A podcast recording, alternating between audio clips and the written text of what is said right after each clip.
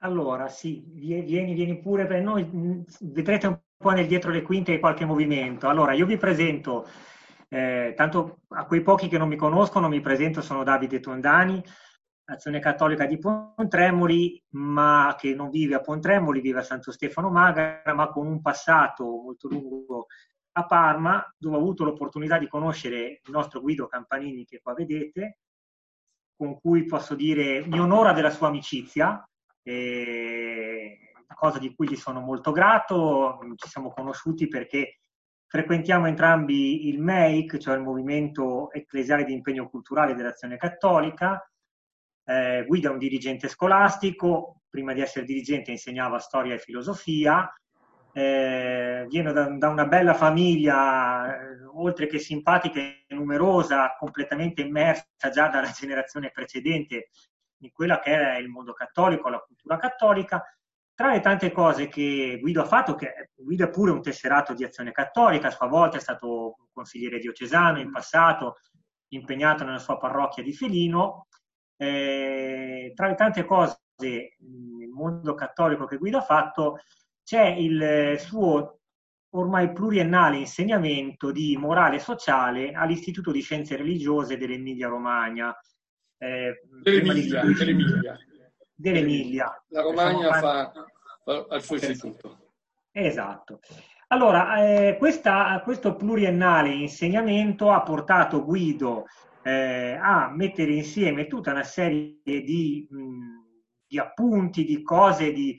eh, di, di, pensieri che ora vi faccio vedere qua. Sono, state vedendo lo schermo, immagino. Sì, sì. Sono finite. Sì, sì, Benissimo, sono finite lo scorso anno, lo scorso autunno, in questo libro,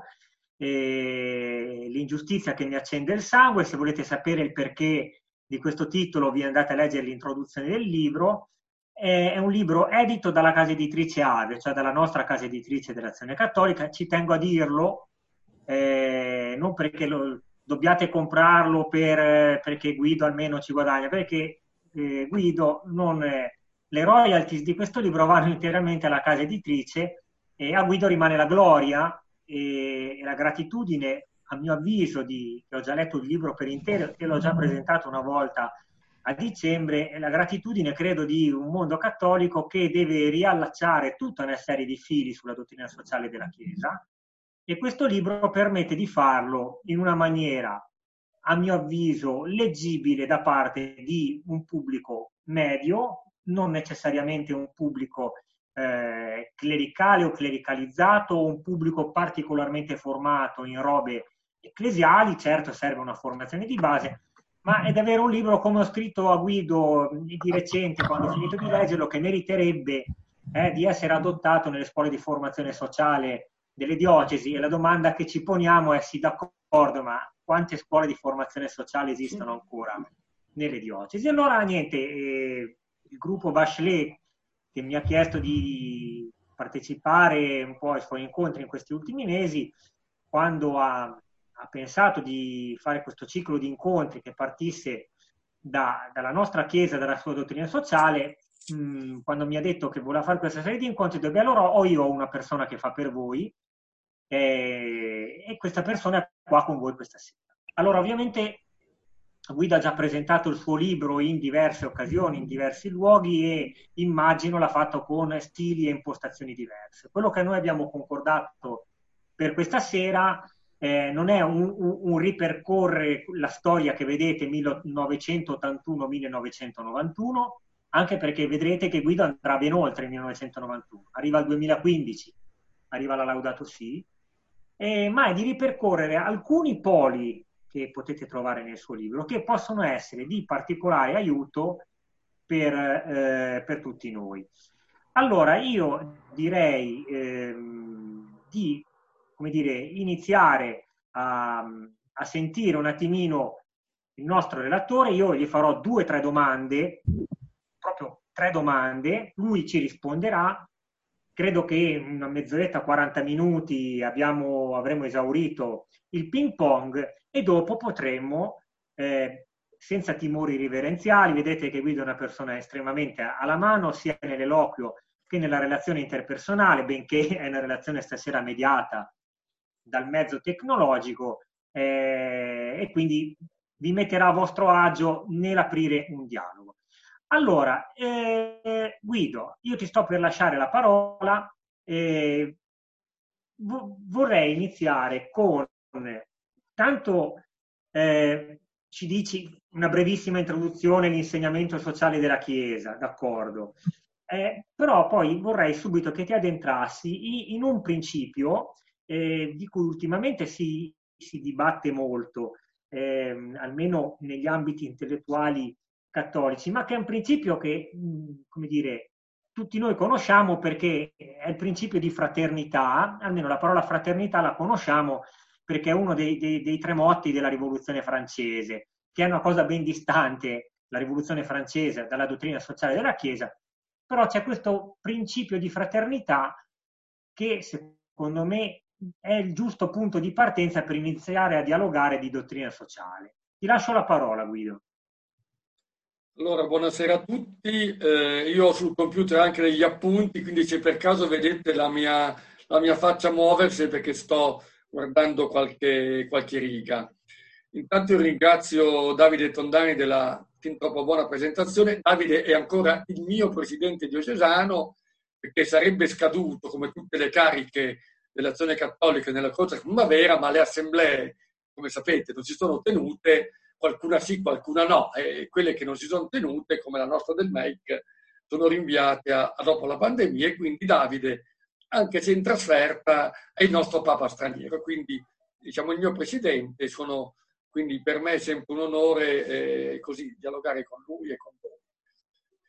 E, ehm, mh, dico due robe e poi parlerò di fraternità. E, ehm, mh, il tentativo, diciamo, de, de, del mio libretto, che sono sostanzialmente dispense di questi corsi che, che ho fatto e continuo a fare all'Istituto di Parma, e nasce appunto dall'idea che eh, il magistero, l'insegnamento della Chiesa, anche fra i cattolici, è poco conosciuto. E ehm, oggi si usa molto, diciamo da una trentina d'anni, l'espressione dottrina sociale. Io ritengo più corretto parlare di insegnamento sociale o di magistero sociale perché eh, l'insegnamento del popolo di Dio tutto. Quindi io credo che anche i laici, anche diciamo l'ultimo dei battezzati, eh, in quanto persona che vive nella società, ha un suo insegnamento da dire e da fare. Lo farà con le azioni, lo farà con le opere. Eh, oggi su Avvenire è stata pubblicata una bellissima lettera di un ex presidente diocesano dell'azione cattolica di Parma, Federico Ghillani, forse qualcuno l'ha letta, che si riferisce alla vicenda, per fortuna finita insomma, abbastanza bene, di, di Silvia Romano. Eh, questo, nostro, questo nostro amico ha avuto un figlio volontario in Brasile che in un incidente di lavoro, una scossa elettrica, è morto qualche anno fa. E appunto, eh, se qualcuno ha letto questa lettera, diceva appunto che appunto questi volontari, questi ragazzi danno il loro tempo, la loro, un pezzo della loro vita, nel caso di Daniele Ghillani, tutta la loro vita, a seguito degli altri. Anche questo è un insegnamento. Eh, no? Nostro Signore diceva, no? avevo fame, mi ha dato da mangiare, avevo sete, dato da bere. Ecco, in questo insegnamento del popolo di Dio un ruolo ovviamente fondamentale ce l'ha quella che, per usare insomma, un parolone, la chiesa, la chiesa docente, cioè i vescovi sostanzialmente che nella Chiesa hanno, non unici ovviamente, il compito di insegnare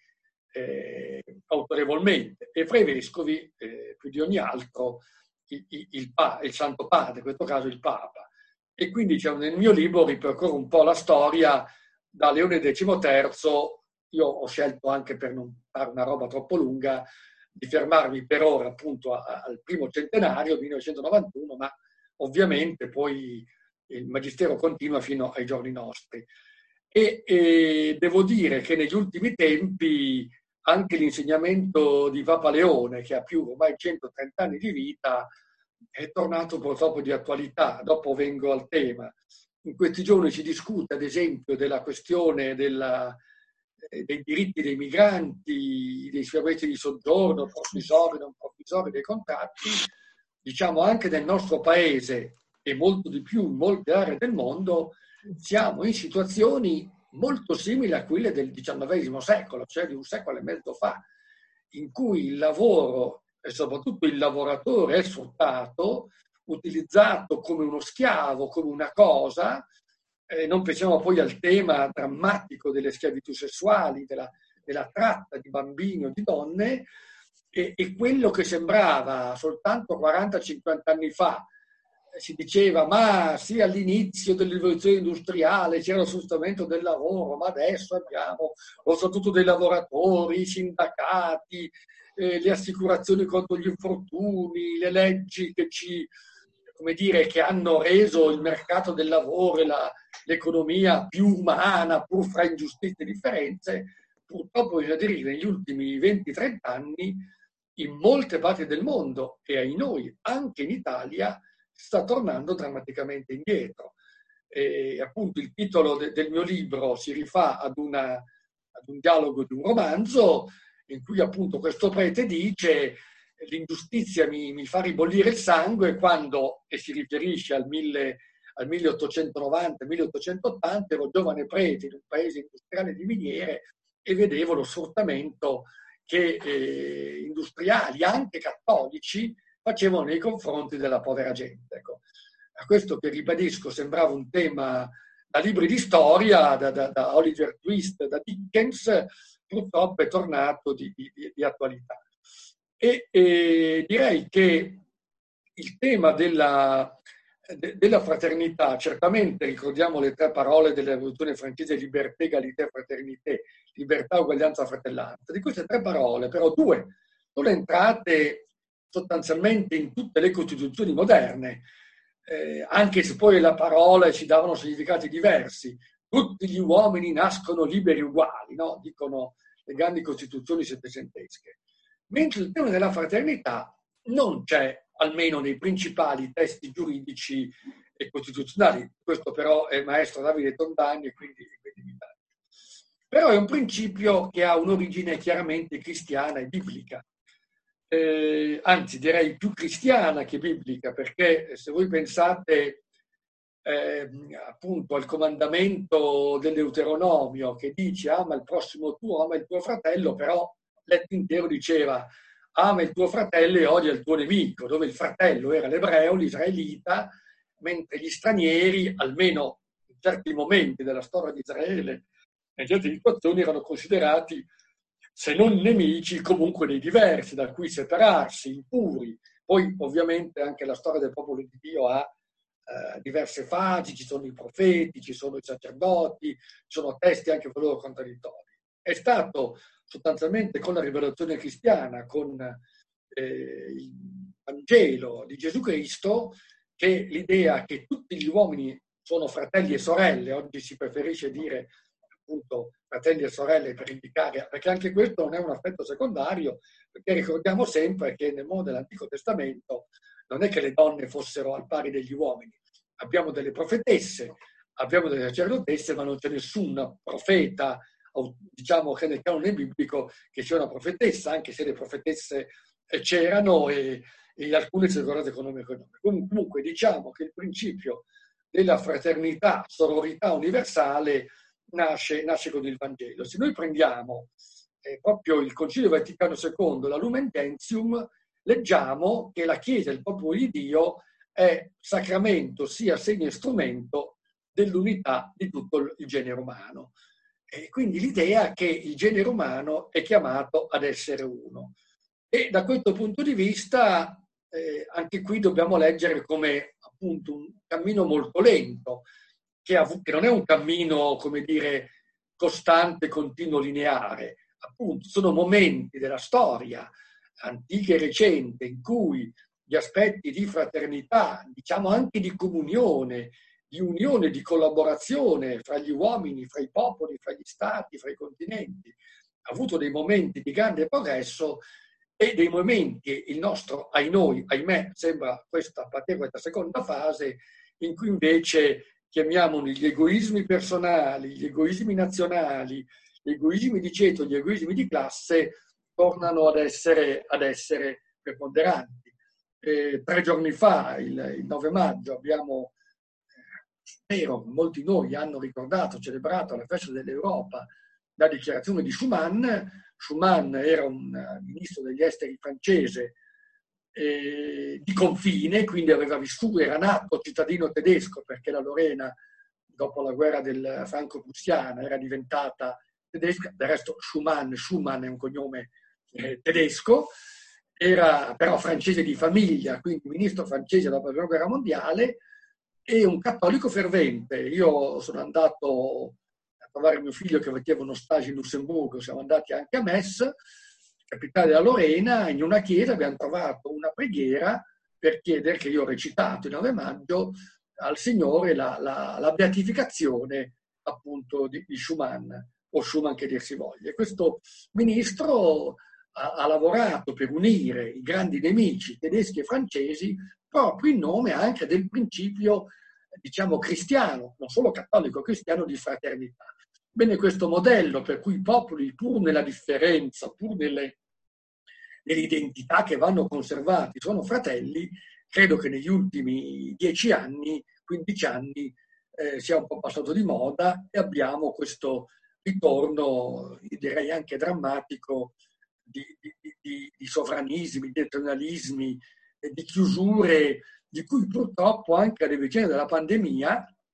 eh, sta dando segnali non positivi, perché un conto è eh, chiudere le frontiere anche delle province per evitare il contagio, quindi una norma, come dire, di salute pubblica, di anche salvaguardia della, della vita eh, nostra, soprattutto altrui, di evitare di, anche volontariamente, se uno fosse inconsapevolmente positivo, senza sintomi, di attaccare eh, il virus eh, a persone che invece essendo più fragili possono anche lasciarci la pelle. Quindi sicuramente in questa fase il divieto di varcare i confini regionali, ci parlavo con Davide che, che eh, sapete che appunto la, la, zona della Valmagre è una zona al confine fra, fra, fra, fra due regioni, due province in cui eh, Aulle, Toscane, Sarzane, Liguria, diocesi che, per cui così eh, però insomma i confini sono pur sempre una, una, una roba astratta e fatta dall'uomo. Ecco. Il rischio è che ci dica, ma insomma stiamo così bene perché riaprire Schengen, in fondo siamo più sicuri se controlliamo i passaporti, non dico per andare da Sardana ad Aulla o a Santo Stefano, ma, ma perlomeno per andare da Milano a Lione, da Parigi a, a Madrid o da Roma a Vienna. Ecco, questo questa tentazione c'è, appunto, molti non vedevano l'ora di chiudere Schengen e questo è un segno appunto di una fraternità che viene, oddio, perso, no, che viene, che viene, che viene a mancare. E, ehm, in questo tema, in questo contesto, c'è il eh, grande, il grande diciamo, tema di cui non possiamo parlarne stasera, anche perché io non sono la persona più adatta, di quella che da un po' di tempo chiamiamo globalizzazione e che in realtà ha un'idea, in fondo un'idea fondamentalmente cristiana, cioè quella dell'unità appunto del genere umano. Voi sapete che fino al 1500 vi erano comunità di esseri umani sostanzialmente separate, senza nessun contatto, neanche si sapeva, c'era l'Europa, c'era l'Asia che al tempo era molto più sviluppata, fra Europa e Asia c'erano sin dai tempi di Abramo e poi dei Romani intensi scambi anche commerciali, questa è stata tutta la vicina delle spezie. Poi c'era un continente, l'America, con popolazioni che fra di loro non avevano contatti. I Pelle Rossa del Nord America, quelli che chiamiamo Pelle Rossa, non conoscevano gli Incas de, de, dell'attuale Perù, c'erano popolazioni del continente australiano e sostanzialmente, pur essendo probabilmente tutte nate da un unico diciamo, progenitore che dicono gli ultimi studi essere appunto in Africa, quindi veniamo tutti di là, insomma, così sembrano dagli ultimi studi di paleontologia, però di fatto si ignoravano completamente. Con i grandi viaggi che nascono con, con Vasco de Gama fino a, ai viaggi di Cook nel Settecento, il mondo diventa un mondo. E anche il messaggio di Cristo, seppure conforme che oggi diremmo molto molto discutibili, ma comunque di fatto è arrivato in tutti i cinque continenti, come sappiamo. Ecco, questo è un fenomeno quindi antico che però con lo sviluppo delle tecnologie che stiamo usando adesso, le tecnologie informatiche e telematiche, assunto nome di globalizzazione e, ai noi, ha avuto due effetti. Uno potremmo dire certamente, come dire, buono, positivo, quello di fare incontrare eh, popoli, culture, lingue, persone. Eh, per la mia generazione fare un viaggio all'estero era una cosa quando ero giovane io, insomma, che si faceva, però in treno bisognava avere un po' di soldi, eh, avere molto tempo, eccetera. Per la generazione dei miei figli, prendere un aereo, andare a Lisbona, stare cinque giorni e tornare indietro, fino a, purtroppo al 21 febbraio scorso, eh, era un'operazione, momenti costava meno andare a Lisbona o andare a, a Berlino eh, che, che, che, che, andare a Roma o andare a Firenze. E, e anche a livello di, di scambi, di, di, di comunicazione, e anche per diciamo, la diffusione del messaggio evangelico. L'altro aspetto è stato che dal punto di vista, come appunto molti di voi sanno, eh, dell'economia, questa globalizzazione ha significato non un incontro anche a livello economico fra eh, popoli, culture, strumenti, prodotti, cibi, eh, libri, musiche, abiti, vestiti, per cui si, possono, eh, si può usare un cappello peruviano a Milano e usare delle scarpe italiane in Perù, ma è diventata una globalizzazione finanziaria in cui a girare più che le merci erano i capitali e, e i capitali, come sapete, hanno questa loro, loro diciamo, chiamiamola natura, in realtà non è la natura, sono gli uomini che fanno così, che spingono a, diciamo, ad aumentare sempre di più. E quindi, per citare il vecchio Marx, eh, pensatore che conosco, ma insomma che non fa parte ovviamente dei miei padri spirituali, non è più il denaro uno strumento per acquistare delle merci, ma è la merce uno strumento per aumentare il proprio denaro. E anche qui la Bibbia, le parole del Signore, specialmente in Luca, sono ancora di America attualità. Quindi dicevo che sostanzialmente stiamo assistendo ad una globalizzazione senza fraternità, cioè non l'idea di... Eh, che poi la fraternità è una cosa ancora diversa dall'uguaglianza. In fondo l'uguaglianza vuol dire che siamo tutti uguali, ma potremmo anche avere, come capita, robe molto diverse. La fraternità vuol dire che questa uguaglianza ha una radice comune, cioè che quello che capita, che quello che succede agli altri eh, riguarda anche me e ce ne stiamo rendendo conto purtroppo anche una lezione della pandemia è appunto questa, che se gli altri stanno male io non posso star bene, intanto perché ovviamente diventiamo tutti poveri. Eh, se la gente non può consumare, noi non possiamo vendere e produrre, ma se noi non possiamo vendere e produrre, la gente non può consumare. E se non ci possiamo muovere, non possiamo andare a trovare i nostri parenti, non possiamo andare in montagna. E, e, e se c'è una regione appunto chiusa, questo danneggia tutte le altre, come, come appunto abbiamo visto. Se, se Codogno è una zona chiusa non posso andare da Piacenza a Milano, perché ovviamente devo passare di là. E quindi diciamo la fraternità ci fa, che noi stiamo vivendo al contrario, per la sua assenza, ci fa rendere conto che davvero il bene dell'altro è anche il mio bene, a tutti i livelli,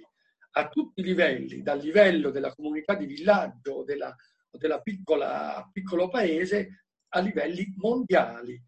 Eh, quando è nato, quando si è diffuso le prime notizie del Covid, che sembrava una roba cinese,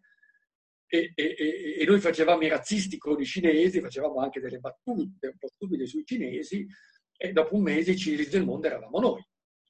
E non si potevano, si, gli italiani erano indesiderati, gli italiani non erano ben accettati perché eravamo i portatori. De... E però quando la Cina ha cominciato per prima ad andare in crisi anche economica, qualcuno ha cominciato a dire ma sì, eh, se la Cina sta male, non compra più, non produce più, non ci dà più le, le, diciamo, alcuni prodotti, a cominciare dalle famose mascherine, non è che noi stiamo bene perché i cinesi stanno male, i cinesi stanno male, ma anche noi staremo male. E oggi in questo momento tutto il mondo sta male. E quello che è accaduto, e chiudo perché ho parlato anche troppo, quello che è accaduto in queste ultime diciamo, settimane, con molta fatica, con molti se, con molti ma, a livello per ora dell'Unione Europea,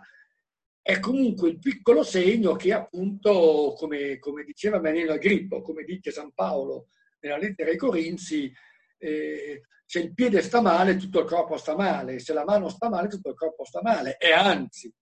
dice San Paolo, è proprio le parti che noi riteniamo eh, meno nobili, è inutile specificare quali, siamo tutti adulti e maggiorenni quasi, sono quelle che appunto stiamo più attenti, copriamo di più. E se prendiamo un colpo nelle parti basse, insomma, i guai sono maggiori se lo prendiamo una pallonata in testa o, o, o su una spalla, come, come sa chi, chi, chi, da giovane magari ha giocato a calcio o a pallacanestro. E, e quindi per dire ci rendiamo conto che eh, la fraternità è un principio non soltanto morale, quindi non soltanto legato alla, alla fede cristiana, o, o, anche ad una razionalità illuminista che diciamo appunto tutti gli uomini sono uguali e fratelli, ma è un principio anche politico ed anche economico, perché nella pandemia ci si salva tutti insieme o rischiamo di eh, andare tutti a catafascio e dobbiamo capire che anche a livello dell'economia mondiale o ci si o si cresce tutti insieme rinunciando a qualcuno che ha di più a favore di chi ha di meno, perché questo avvantaggia tutta quanta la, la, la comunità, a questo punto comunità mondiale, oppure questo non c'è. Non sono cose nuove perché eh, nel 1967 la Populorum Progresso di Paolo VI aveva appunto questo grande, grande principio di fondo eh, ogni uomo è mio fratello. Oggi dovremmo dire ogni uomo è mio fratello, ogni donna è mia sorella, eh, però insomma il, credo che il concetto sia, sia, sia molto chiaro, insomma, il principio appunto di fraternità. Allora Guido, eh, grazie di averci esplicitato al meglio e attualizzato questo principio di fraternità che per introdurci già la seconda domanda eh, si esplicita al meglio su un terreno che è quello del, dell'ambiente in cui eh, tutti quanti viviamo, indipendentemente dal fatto che ci ignoriamo, che ci amiamo, che ci odiamo, che vogliamo essere fratelli, comunque, indipendentemente dal nostro atteggiamento, siamo chiamati a vivere all'interno della stessa casa comune. Ed è per questo che volevo invitarti a, eh, dire, a ragionare con noi su un secondo, un secondo aspetto eh, che ci ribalta un po' fuori ovviamente dal, dal, confine temporale del tuo libro, come ho detto prima, eh, ci porta direttamente a Papa Francesco, alla Laudato Si eh, del, del 2015, eh, enciclica storica con il quale eh, il Papa non è senz'altro il primo, a, a dei papi che parla di, di, ambiente e di ecologia, ma dedica un intero testo eh, al tema dell'ecologia, introducendo però l'ecologia all'interno di un contesto più ampio rispetto a quello che noi tradizionalmente concepiamo. E questo concetto è quello dell'ecologia integrale, cioè un'ecologia che entra, come dire, in tanti dargli della vita all'uomo. Allora, ti chiedo di, di, di, ragionare con noi su questo aspetto, facendoti eh, però una, una, richiesta, perché qua sono tutta gente di mare, questi di massa, però gli viene il mal di mare anche a loro. Allora, se riesci a non muovere, a non basculare con la tua seggiola, ci, credo che riusciamo a, a stare. Allora ti, ti, invito a dedicare i prossimi dieci minuti a, a questo tema. Grazie. Ti chiedo scusa, ma ho, ho degli appunti a, a destra del, del, computer e se, fo, se, fossimo, come speriamo di poterlo fare fra un po' di tempo, i, i, magari in un'aula con una telecamera che consenta, perché questi strumenti qualcuno sta già pensando al dopo. Eh, apro una piccola parentesi. Eh, io ho fatto per, per, sei anni il consigliere nazionale del MEIC, quindi con riunioni a Roma, allora questi strumenti erano appena all'inizio. Però capitasse uno dice ma non posso muovermi perché ho dei problemi in casa, ma potremmo fare il Consiglio nazionale del medico una volta o dell'azione cattolica di qualunque roba o anche il Consiglio diocesano, stando a casa magari insomma, su, su, dove non ci sono molto da discutere, quindi ha dei vantaggi. Ha lo svantaggio che uno quando ha un bel tavolo davanti con i libri e si muove la gente, eccetera, davanti allo schermo, sì, appunto, posso dare, e chiedo scusa un po' il, il, il mal di mare. E se parliamo di fraternità, parliamo di casa. Eh, io sono in casa mia, anche se sono un vecchietto, sono il primo di cinque fratelli, quindi eh, in casa mia ho sempre avuto baldoria, vabbè, salvo i primi due anni quando ero da solo, ma ero talmente piccolo che, che ovviamente non mi ricordo. E mi sono sposato, ho tre figli, adesso ho tre nipoti, il quarto è, è in arrivo e, e, vi devo dire che appunto per vicende un po' naturali e gioiose e un po' tristi, eh, in casa mia cinque anni, sì, diciamo sei anni fa eravamo sostanzialmente in sei persone, cioè io, mia moglie, tre figli, mia suocera, più la badante di mia suocera sette, e poi due figli sono sposati, mia suocera è morta, la badante è andata via, l'ultimo figlio ha cominciato a studiare fuori città, poi sono rimasto vedovo, io in quest'ultimo anno sono rimasto da solo.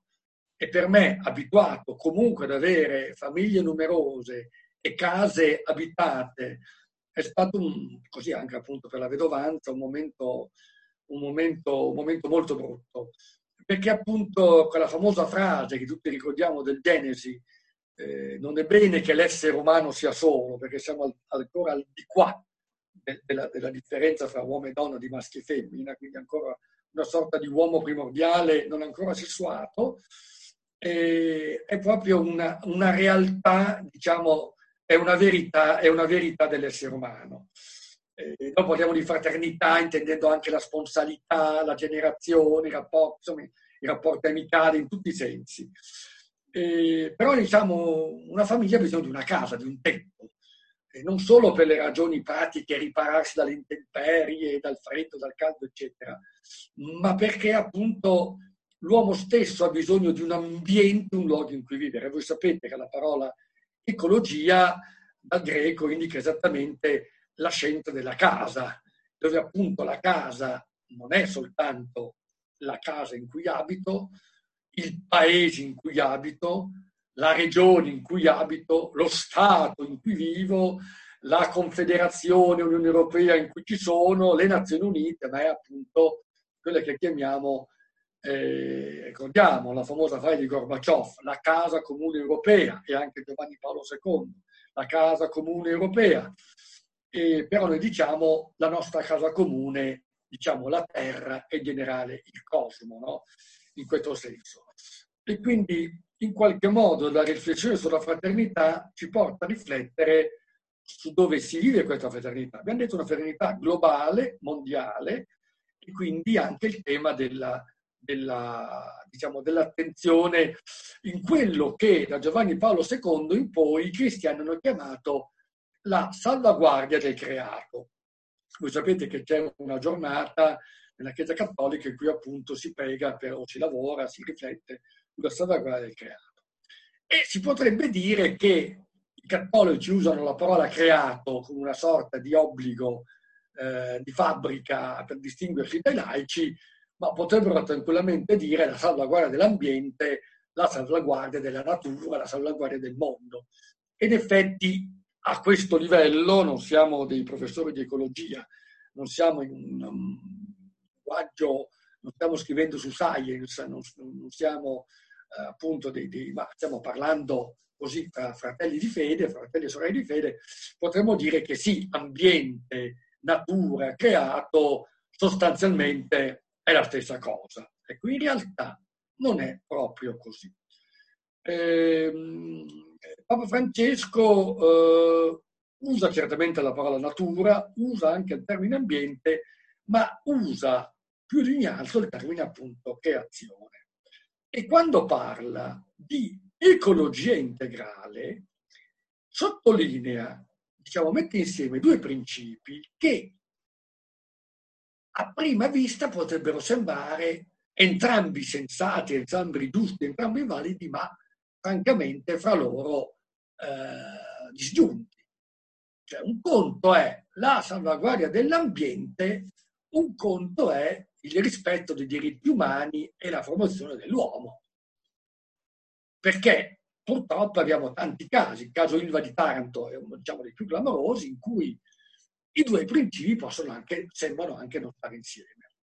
E invece Papa Francesco, e non l'unico per fortuna, eh, ritiene che parliamo di ecologia integrale quando lavoriamo insieme per lo sviluppo dell'uomo e la salvaguardia appunto del mondo naturale, del mondo ambientale. Perché? Eh, perché esistono tanti ambientalismi. Esiste, come sappiamo, anche un ambientalismo di tipo pagano. E addirittura ci sono studiosi, io avevo fatto anni e anni fa qualche studio sull'argomento che adesso sto recuperando perché devo scrivere un articolo appunto sulla, sulla, sulla, sulla teologia di Papa Francesco in merito, eh, studiosi che dicevano appunto che dal punto di vista dell'ambiente eh, l'arrivo dell'essere umano, un milione, due milioni, quel che era quando appunto è arrivato l'Homo sapiens, sapiens su questa terra, è stato un disastro. Il mondo starebbe molto meglio se non ci fossero gli esseri umani, che non inquinano, non producono energia, non la consumano, non hanno la famosa impronta umana che oggi si viene a studiare per dire eh, appunto che l'uomo occidentale consuma otto volte, dieci volte quello che consuma eh, diciamo, l'indigeno della foresta amazzonica, che lo lasciamo vivere. E questa non è l'idea cristiana, anche perché diremmo se non ci fosse l'uomo neanche staremmo a parlare di queste robe. E, e se anche abbiamo una visione materialistica dell'uomo e della natura, dovremmo concludere molto cinicamente che come il leone mangia la gazzella e non sta lì a preoccuparsi se l'ultima gazzella è rimasta in, in quella zona della savana perché non lo sa, ha fame e se la mangia, sono le guardie forestali che stanno attenti che il numero delle gazzelle e il numero dei leoni fra loro siano compatibili. Ma la guardia forestale de- della riserva naturale del Kenya non è appunto un prodotto meramente naturale, è un prodotto della cultura della civiltà, della razionalità umana. E quindi diremmo, se una visione puramente materialistica, uno potrebbe dire, beh, allora se l'uomo è un animale che non sopravvive oltre la morte, perché si deve preoccupare delle generazioni future? Il leone, veramente gli animali si occupano dei loro piccoli, ma appunto dei loro piccoli, non si occupano dei piccoli, dei piccoli, dei piccoli, dei piccoli, dei piccoli. E mentre noi ci preoccupiamo, dovremmo preoccuparci in realtà molto di più delle generazioni future. Quindi sostanzialmente Un'ecologia integrale è un'ecologia che fa sì appunto pubblicamente e anche secondo il dettame del concilio l'uomo sia il frutto più maturo della creazione, sia quello creato l'ultimo giorno, il sesto giorno, se seguiamo appunto il racconto biblico come noto non va preso la lettera eh, perché è un racconto simbolico e comunque si rifaceva a, a, alle culture della, diciamo, del Medio Oriente del V, VI, V secolo a.C. e non hanno a che fare con i principi della, diciamo, di oggi, come voi ben sapete. E per cui sostanzialmente è proprio perché l'uomo è il custode del creato, noi dobbiamo insieme lavorare per lo sviluppo di ogni essere umano nella salvaguardia dell'ambiente stesso. E del resto noi diciamo che il verbo di Dio, il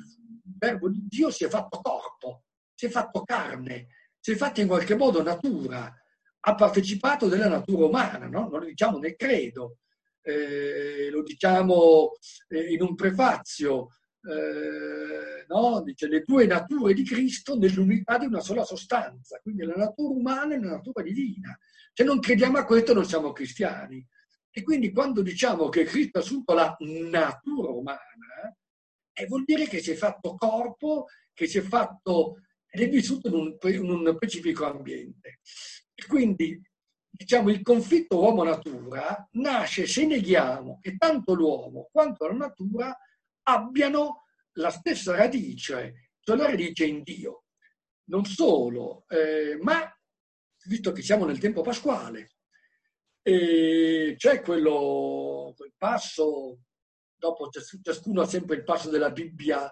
eh, diciamo che gli piace di più, in cui trova meglio, ma c'è uno dei, certamente dei vertici della, della rivelazione, noi crediamo che appunto dietro San Giovanni, San Luca, San Paolo, San Marco ci sia quella che viene detta l'ispirazione di Dio, cioè il soffio dello Spirito, e se voi leggete appunto il capitolo 8 della lettera ai Romani, che forse è il vertice teologico diciamo, del Nuovo Testamento, Paolo dice che la creazione stessa geme e doglie geme nelle doglie, soffre le doglie del, del parto perché attende la rivelazione dei figli di Dio. Quindi la natura condannata alla corruzione è anch'essa destinata alla resurrezione finale. Cioè noi non crediamo in una resurrezione delle anime e basta, o una resurrezione solo degli esseri umani. E noi crediamo perché è parola rivelata che alla fine dei tempi l'intera natura verrà ricapitolata in Cristo lo leggiamo nella, nel, diciamo, in quel bellissimo inno eh, all'inizio delle lettere ai Colossesi, no? ricapitolare in Cristo tutte le cose, quelle del cielo e quelle della terra, quelle visibili e quelle invisibili, non soltanto i cori angelici, eh, ma anche gli animali, le piante, le rocce, le pietre. E del resto, anche se usiamo in maniera metaforica, si parla nell'Apocalisse no? delle pietre preziose della, della, della città di Dio. Poi si è detto una parentesi, io mi sono sempre domandato che forse quando Dio ha creato la zanzara era un po' distratto perché non si capire il valore della zanzara nella creazione, ma questa, scusatemi, è, un, è una battuta. E quindi eh, lavorare in, per la salvaguardia, diciamo, dell'elemento naturale non vuol dire impedire il progresso umano, impedire lo sviluppo della cultura, perché anzi è proprio lo sviluppo della cultura che ci rende oggi maggiormente consapevoli che lo sviluppo deve essere, come si dice, equilibrato e sostenibile. E da questo punto di vista il Santo Padre, non solo nell'enciclica della Tosì, ma anche nell'esortazione Ecclesia in Amazzonia e in altri interventi magari meno magisteriali, dà valore a quelle che sono le culture indigene e aborigene terminologia ovviamente molto occidentale, molto nostra, perché sostanzialmente anche loro ci insegnano che cosa vuol dire vivere in simbiosi con l'ambiente naturale per utilizzarlo ma non per sfruttarlo. E tuttavia anche questa loro cultura deve essere in qualche modo inverata dalla parola evangelica, cioè non dobbiamo fare né l'errore, come dire ai noi, di alcuni dei colonialisti di tutte le epoche, di tutte le religioni e tutte diciamo, le patrie che appunto ritenevano certi popoli inferiori, forse voi ricorderanno quel magnifico film Missione, Mission di Geoffrey, che racconta, seppur romanzata, la storia, la storia drammatica della fine delle riduzioni gesuitiche diciamo, dell'America Latina, che appunto anche queste persone sono figli di Dio e quindi sono esseri umani, persone amate da Dio per se stesse, e nemmeno avere l'errore contrario appunto del buon selvaggio di Rousseau, per cui appunto loro sono santi e perfetti e noi siamo tutti corrotti. Credo che il Santo Padre appunto in questo mettere insieme, parlare appunto di ecologia integrale, che riguarda anche l'ecologia umana, cioè la salvaguardia dei popoli, delle culture, delle, delle tradizioni e, e torniamo al tema di cui parlava Paolo VI poi Giovanni Paolo II e poi Papa Benedetto XVI, che è appunto il tema della inculturazione della fede, in cui appunto la fede non è la fede cristiana né scritta in aramaico, né scritta in ebraico, né scritta in greco, né scritta in latino, ma è scritta in tutte le lingue e le culture in cui il verbo di Dio si incontra e devo dire che l'avere sul soglio di Pietro un Papa che viene dalla fine del mondo e quindi ha, ha conosciuto per, per nascita, per, per, per studi, per, vita, eh, un tipo di cristianesimo molto diverso da quello europeo, credo sia stato davvero un, un, un, un dono, dono, di Dio. E concludo leggendo un passo, il numero 139 del Laudato Si, non ci sono due crisi separate, una crisi ambientale e una crisi sociale, ma una sola e complessa crisi socio-ambientale. Le direttrici per una soluzione richiedono un approccio integrale per combattere la povertà, per restituire la dignità agli esclusi e nello stesso tempo per prendersi cura della natura, eh, oppure della creazione, come dice in altri passi. E devo dire che eh, questo testo, pur così eh, rivoluzionario di il Papa Bergoglio, però non è un, dire, un fulmine a ciel sereno o così. Eh, nella recente tradizione del Ministero della Chiesa, tanto Papa Benedetto nella Caritas in Verità, un testo eh, purtroppo dimenticato, perché quando cambia il Papa, eh, quello che ha il Papa precedente, tanto più se ancora vivente, quindi con tutta la storia, se il Papa è contro l'altro, queste robe qua. È un testo che andrebbe ripreso perché è stato scritto nella grande crisi del 2007-2008, che sembrava passata, e alcuni passi credo siano ancora validi in questa seconda grande crisi che ha, che ha ragioni di altro tipo, ma che ha conseguenze economiche, sociali e, ai noi, probabilmente ambientali, altrettanto gravi e, e mi taccio perché ho parlato a, anche troppo. E siccome appunto mi ha detto che state registrando, io comunque questi appunti sono scritti, Davide ce li ha e quindi se poi li volete, volete guardare, sono degli appunti, non è un testo così, degli appunti che sto usando adesso per la, la chiacchierata. Ok, grazie, grazie eh, per questo, questa panoramica sulla Laudato Si che, come dire, anche dal tuo racconto appare, almeno a mio avviso, come dire, lanciare un messaggio di, di estremo buonsenso. No? Non esistono diverse crisi o comparti stagni, ma esiste un'unica crisi e dobbiamo affrontarla. Eh, complessivamente a me sembra una, dire, un ragionamento di buonsenso, eppure noi sappiamo quanto, quante antipatie ha attirato attorno a Papa Francesco eh, questo testo, ma non era su questo che volevo fermarmi, quanto sul fatto che occuparsi, allora io i tuoi appunti, visto che hai svelato l'arcano, ce li ho qua sotto, occuparsi insieme di povertà, di dignità degli esclusi e prendersi cura allo stesso tempo della natura, se io chiedessi a qualcuno di, dei presenti, sintetizzami questi tre, questi tre impegni in due parole, tutti mi direbbero, beh, è l'impegno per il bene comune. Mm? Tutti sappiamo, almeno nel mondo cattolico, usiamo la parola bene comune, soprattutto quando ci relazioniamo ai, ai problemi sociali, quando ci relazioniamo ai problemi politici, ma se dovessimo chiedere a ciascuno di noi ma cos'è per davvero il bene comune, inizieremo tutti a mm, intartagliarci, a grattarci i capelli, a, a, a, muovere le dita in maniera nervosa, perché una definizione ben chiara molti, molti cattolici come noi non la hanno. E quindi ti chiedo, questa questo bene comune di cui si parla molto, che cos'è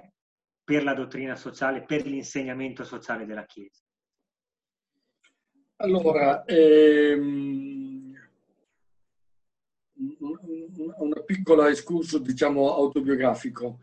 Eh, si vede che è, è, diciamo, sono, le vostre, sono, le vostre, terre che mi parlano, parlano di bene comune, perché la, la mia riflessione, che poi è stata un capitolo del, diciamo, del mio libro, quel capitolo lì è nato per una diciamo, incontro, conferenza che il MEIC di Genova mi, mi, chiamò a fare, non mi ricordo più quando, perché poi li ho fatti a Genova e poi anche a Sestri Levante, quindi insomma non lontano da, da, da, diciamo, da Massa, e in un periodo in cui diciamo, nel nostro paese diciamo, c'è un governo, chiamiamolo ultraliberista individualisti, che quindi sembrava che il bene comune fosse diciamo, un, un ferro vecchio da buttare via, che in realtà troviamo ancora prima che nella tradizione cristiana, anche nella tradizione pagana antica, perché in fondo lo troviamo già eh, nei pensatori classici, in Aristotele, nel tema della giustizia, poi in San Tommaso, quindi diciamo certamente non è una novità dei nostri tempi eh, con anche qualche pericolo perché eh, diciamo che eh, il concetto di bene comune assolutizzato, cioè che non tenga conto di, diciamo, di, di, diciamo, nessun principio va assolutizzato, tutti i principi vanno sempre visti nella loro armonia e poi nelle diverse fasi della storia eh, ogni principio prevale rispetto ad altri. Tanto per dire, in questo momento in Italia e nel mondo il, il valore della salute sta prevalendo rispetto per esempio al valore della libertà. Tutti noi abbiamo rinunciato a fette importanti, grandi della nostra libertà, sapendo che è un sacrificio provvisorio, limitato nel tempo e nello spazio, in nome di un bene che in questo momento è più a rischio. Ma voi sapete che in Ungheria si è preso spunto da, da, questa, da questa, vicenda per dire, beh, non facciamo una roba provvisoria, facciamola sine die perché la pandemia sarà lunga. Eh, cosa che noi non saremmo disposti a fare, preferiremo magari morire di coronavirus piuttosto che perdere il diritto alla libertà. Del resto, abbiamo fatto il 25 aprile, mica tanto tempo fa, i partigiani hanno sacrificato la vita per la libertà. Quindi anche il valore della vita, che in altre epoche, diciamo, ecclesiali sembrava il principio supremo, in realtà non è il valore supremo. I martiri hanno sacrificato la loro vita per salvaguardare la verità della fede. Quindi nessun valore, nessun principio è mai assoluto, anzi dobbiamo sempre diffidare di chi assolutizza un principio e un valore perché potrebbe portare a delle amare conseguenze. Pensiamo ad un principio assolutamente valido come quello dell'uguaglianza, se noi guardiamo la storia dell'Unione Sovietica o della Germania dell'Est, ci rendiamo subito conto che assolutizzare quel principio ha provocato delle catastrofi. O anche il principio della libertà, che portata alle estreme conseguenze di una libertà individuale che non si cura degli altri, quindi separato dal principio di fraternità di cui dicevamo prima, anche questo porta alle catastrofi. Quindi anche il principio del bene comune non è, diciamo pur essendo, io l'ho chiamato l'architrave dell'insegnamento della Chiesa, ma l'architrave si regge su dei pilastri, non sta in piedi da solo. Se mancano i pilastri, il bene comune, l'architrave ci cade in testa e provoca dei danni. Chiedo scusa dell'esempio diciamo da, da 22 della sera, ecco, non particolarmente brillante. Eh, quindi,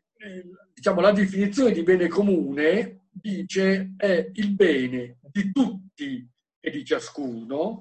di tutte le persone e di tutta la persona. Tutta la persona vuol dire, appunto, per usare la terminologia tradizionale, anima e corpo, spirito e carne, eh, non è solo il benessere materiale, l'avere tanti soldi o tanti beni, nemmeno solo il benessere spirituale, pregare tanto a leggere tanti libri, perché voi capite che le due cose vanno insieme. Non è solo un benessere individuale, è anche un benessere sociale. L'idea di fondo è che appunto non si può stare bene da soli. E se noi dovessimo dire se questo diciamo, principio, questo ideal tipo, questo modello è realizzabile, ecco, il magistero più recente della Chiesa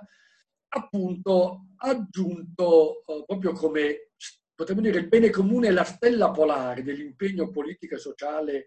dei credenti, ma credo anche di chi non è credente in Dio, in Cristo, ma comunque vuole lavorare, diciamo, per fare della politica o dell'impegno per gli altri con una finalità nobile, cioè non per difendere interessi propri o di qualche gruppo, ma per gli interessi di tutti. Questo dovrebbe essere appunto il modello del politico saggio. E diciamo sempre il bene comune storicamente realizzabile. Dico questo perché c'è anche nella Laudato Si per la verità, ma viene, però insomma è un piccolo passaggio. Noi spesso parliamo eh, anche in questa vicenda della pandemia, la scelta del male minore. Allora, in questo momento, far rinunciare la libertà o rischiare di attaccare il virus eh, abbracciandosi in pizzeria, il male minore è rinunciare alla libertà di andare in pizzeria. Dico una roba stupida, ma che forse credo che manchi a qualcuno. Anche altre libertà, come il muoversi, andare a lavorare, girare in bicicletta, che fino a, a qualche tempo fa, come sa Davide, era, era vietato anche per non intasare gli ospedali in casi di caduta. E, e quindi appunto no, diciamo che c'è sempre un equilibrio fra, fra valori. Allora, piuttosto che, che parlare di male minore, che è sempre male, il male minore o maggiore è sempre un male, in qualche caso c'è il male minore, però in altri casi forse conviene parlare di un bene maggiore o di un bene realizzabile. Cioè, eh, a volte conviene, eh, su questo il Magistero della Chiesa, anche per Francesco, è molto chiaro, un piccolo passo. Certo, quindi fare poche cose, però certe e che vanno a buon fine, piuttosto che progettare cose magnifiche ma che non si realizzeranno mai o che avranno molte difficoltà ad essere realizzate. Quindi potremmo dire, se il bene comune è un grande ideale, cioè fare in modo che tutte le persone stiano bene, nessuno esclusa per il principio che dicevamo prima, se uno sta male, stiamo male tutti, all'idea, come dire, intanto cominciamo a fare qualche cosa di, di buono. Il principio del bene comune, inoltre, è, ehm, è un principio che oggi insomma, oggi da, da, da, qualche decennio, e torniamo al tema diciamo, della, della protezione ambientale, non si applica soltanto alle persone di oggi, ma anche a quelle di domani. Cioè noi siamo responsabili eh, di lasciare ai nostri figli, ai nostri nipoti, non solo ai nostri figli di carne ed ossa, sangue del mio sangue, ossa delle mie ossa, ma in senso lato, le generazioni future, un mondo buono, possibilmente più buono di come l'abbiamo trovato noi, o almeno migliore per qualche aspetto. Eh, questo tema delle generazioni future è un tema relativamente recente anche nella cultura laica, che se un po' di filosofia forse ricorderà il famoso trattato di etica della responsabilità, che è il principio della responsabilità di Jonas, che è del 1971, non a caso Jonas è un pensatore ebreo, anche con una diciamo, certa fede nel, nel, Dio, nel, Dio, nel Dio della Bibbia, perché appunto è sempre di nuovo andare a eh, diciamo, tenere stretto i fili che legano gli uomini alla natura e a Dio. Quindi noi in qualche modo siamo responsabili nei confronti di Dio e nei confronti degli uomini che verranno di usare bene i beni che abbiamo, di fare in modo che i beni che noi lasciamo alla generazione futura non li abbiamo consumati tutti noi. E quando parliamo di beni intendiamo diciamo, i beni materiali, ma intendiamo anche i beni immateriali, eh, intendiamo anche i beni spirituali, la salute, l'istruzione, la cultura sono beni immateriali, la possibilità di pregare, eh, di rendere lode a Dio, comunque di vivere una vita spirituale e ovviamente alla base di tutto sono i beni materiali, i beni, chiamiamoli economici, che servono per, per, per, per sopravvivere. Eh, ecco, il principio del bene comune eh, non va mai, non va mai eh, diciamo, eh, assolutizzato, va sempre tenuto diciamo, in relazione, ma non è qui il momento per svilupparli, con altri grandi due principi, di cui uno ha un'origine, chiamiamola socialista, che è il principio di solidarietà. E quando Giovanni Paolo II scrisse un'enciclica sul tema della solidarietà, alcuni storsero il naso perché il termine era tipico del linguaggio della cultura, diciamo, operaia, operaista, ottocentesca, appunto gli operai in fabbrica sono solitari perché vivono gli stessi problemi, gli stessi soprusi, lottano insieme. E Giovanni Paolo II ne ha fatto un principio, diciamo, valido anche per la teologia morale cristiana. E l'altro grande principio, questo tipico eh, della tradizione cristiana, anche se lo troviamo anche al di fuori, eh, è il principio di sussidiarietà, che è stato tra l'altro inserito come parola di recente anche nel nuovo titolo quinto della Costituzione, ma che è già presente diciamo, fra valori ispiratori della Costituzione italiana e anche di altre Costituzioni, che appunto dice che il potere dello Stato, il potere supremo, eh, deve lasciar sì che questo bene comune sia cercato e realizzato come, da quelli che una volta si chiamavano i corpi intermedi, cioè le, le società che liberamente gli esseri umani producono. Ovviamente ciascuno al suo livello. Ad esempio, è chiaro che la soluzione dei problemi in questo momento sanitari o dei problemi ambientali non può essere nemmeno lasciata ai singoli stati. Oggi moltissimi problemi travalicano anche i confini nazionali e quindi richiedono un'autorità non solo morale, ma anche politica, che quindi abbia anche ai noi strumenti coercitivi per punire chi non rispetta le norme che gli uomini ci danno, un'autorità politica a livello sovranazionale o addirittura mondiale. Eh, L'Amazzonia non è un bene solo del Brasile e dei paesi, diciamo, della, eh, eh del Rio delle Amazzoni e, e, dei suoi, e, dei, e, dei suoi, affluenti. È un bene di tutta l'America Latina, ma è un bene di tutta l'umanità. E quindi però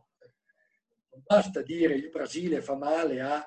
distruggere la foresta. Eh, la responsabilità e quindi anche le spese per salvaguardare la foresta e le rinunce non debbono essere solo dei brasiliani e devono essere di tutti, perché se l'Occidente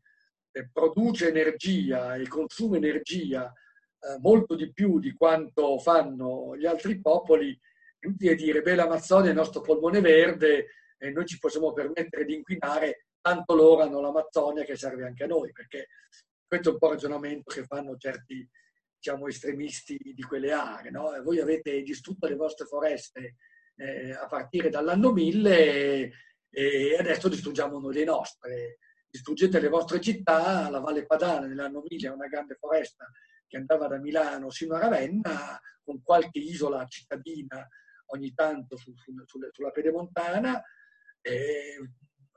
fate popolare la foresta di Valpadana anziché coltivare eh, questa ricca pianura a cereali, a pomodori, a mais o quello che è, o a vongole nella Valle di Comacchio, lasciate la foresta vergine. Eh, ovviamente noi ci rifiuteremmo di fare questo, però appunto l'Amazzonia è responsabilità anche nostra e non è il caso che il sinodo sull'Amazzonia è stato un sinodo della Chiesa, non della Chiesa brasiliana, perché appunto eh, il bene comune è il bene di tutti e il male comune è, è il male di tutti. E quindi questa, questa, questa, questa idea che eh, dobbiamo sicuramente lavorare per il bene comune storicamente realizzabile, cioè con un'ottica, potremmo dire, riformista e non rivoluzionaria, che ritiene comunque meglio un piccolo passo in avanti concreto, reale, che lavorare per grandi passi in avanti che non si faranno mai o si faranno troppo tardi. Tuttavia, tuttavia è il bene comune il bene di tutti. E non è solo il bene appunto di una nazione, di una comunità, di un, ripeto, la pandemia ci fa capire e credo che una invece delle robe diciamo, positive in questa tragedia è che con qualche eccezione la gran parte dei paesi di ricercatori abbia capito che la ricerca del vaccino della pandemia non può essere lasciata agli interessi pur legittimi eh, degli enti di ricerca delle case farmaceutiche, ma deve essere il futuro vaccino davvero un bene comune che possa essere dato, diciamo, gratuitamente o a costi di produzione un poco di più a tutti gli uomini. Perché voi capite benissimo, se noi vacciniamo gli italiani, ma non vacciniamo gli spagnoli o i camerunensi o gli argentini, eh, la pandemia ci colpirà lo stesso. E quindi, e quindi è assolutamente necessario capire che appunto eh, siamo tutti sulla stessa barca. Da qualche parte ho scritto che siamo tutti su un pezzo di Titanic, che se il Titanic affonda non è che eh, i passeggeri di prima classe eh, stanno bene perché hanno il frac e sentono la musica. Quando la nave affonda muoiono i passeggeri di prima classe, quindi di seconda classe e di terza classe. Poi, naturalmente, questo non vuol dire ritenere corretto che ci siano prima, seconda, terza e quarta classe. L'obiettivo dell'eguaglianza è sempre quello di ridurre, perlomeno di ridurre le disuguaglianze, ridurre le differenze. Ma se la barca affonda, non ci sono differenze per